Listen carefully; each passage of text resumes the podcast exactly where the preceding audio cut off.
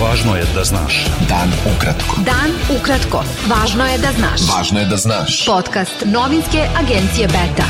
Slušate najvažnije vesti za 17. april. Sa vama Darko Čačić. Ministar spoljnih poslova Srbije Ivica Dačić izjavio je da nema nameru da ide u Strasbur povodom 20. godišnjice prijema Srbije u Savet Evrope, ako će dan kasnije Kosovo biti primljeno u tu organizaciju. Dačić je rekao da Kosovo 10 godina nije ispunilo obaveze iz Briselskog sporazuma i dodao da bi početak procedure za njegov prijem u Savet Evrope bila poruka da Priština može da radi šta hoće. Oko 5000 britanskih državljana ili stanovnika potpisalo je peticiju u kojem se od vlasti u Londonu zahteva da građanima Srbije odobre bezvizni režim za tromesečni boravak u toj zemlji.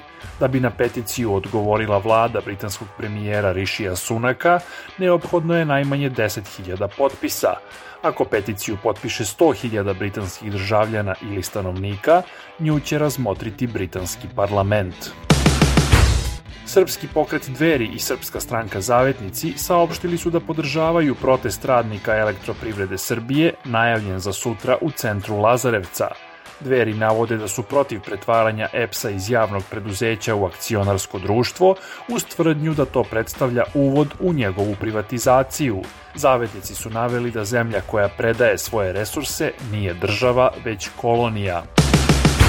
Aktivista Pavle Brković iz Gornjeg Milanovca pokrenuo je peticiju kojom od lokalne skupštine traži da poništi odluku o proglašenju predsednika Srbije Aleksandra Vučića za počasnog građanina te opštine. U peticiji koju je podržalo oko 200 ljudi, navodi se da je ta odluka sramotna i ponižavajuća za sve građane Gornjeg Milanovca, a naročito za Vojvodu Živojina Mišića koji je jedini pre Vučića proglašen za počasnog građanina. Devojčice romske nacionalnosti od 15 do 18 godina među najčešćim su žrtvama trgovine ljudima i radne eksploatacije, pokazao je novi izveštaj organizacije Astra. Astra je kroz fokus grupe i upitnike ispitala relevantne organizacije koje pružaju usluge ugroženim kategorijama građana na teritoriji 30 opština.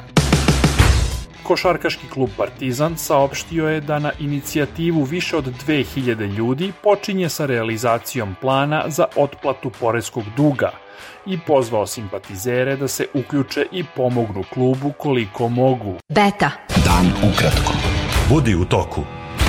Moskovski sud je osudio opozicijonog ruskog aktivistu Vladimira Karamurzu na 25 godina zatvora, proglasivši ga krivim za veleizdaju, širenje lažnih informacija o ruskoj vojsci i nezakonit rad za nepoželjnu organizaciju. Kaznu izrečenu Karamurzi Evropska unija je osudila kao skandalozno tešku i šokantno oštru.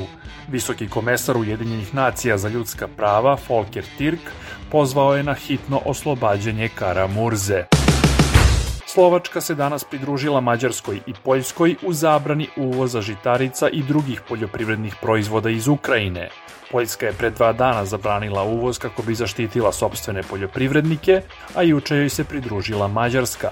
Ukrajinske žitarice namenjene stranim zemljama prelaze preko Evropske unije otkako je tradicionalna izvozna ruta preko Crnog mora blokirana zbog ruske invazije.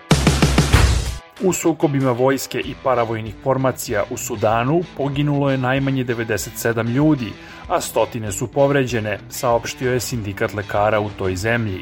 U Sudanu su u subotu počeli sukobi vojske i paravojnih snaga usled borbe za vlast dvojice generala koji su komandovali tom zemljom od puča 2021. godine. Francuski teniser Luka Van Aš plasirao se u drugo kolo turnira Srpska Open u Banja Luci, pobedivši švajcarskog igrača Stena Vavrinku 2-1 u setovima. Van Aš će u drugom kolu igrati sa prvim teniserom sveta, Novakom Đokovićem. Đoković je rekao da mu je veliko zadovoljstvo što će prvi put igrati na zvaničnom turniru u Banja Luci i dodao da je podrška koju je dobio u tom gradu prevazišla njegova očekivanja. Bilo je to sve za danas. Sa vama je bio Darko Čačić. Slušajte nas i sutra. Pratite nas na portalu beta.rs I društvenim mrežama. Važno je da znaš. Dan ukratko. Podcast novinske agencije Beta.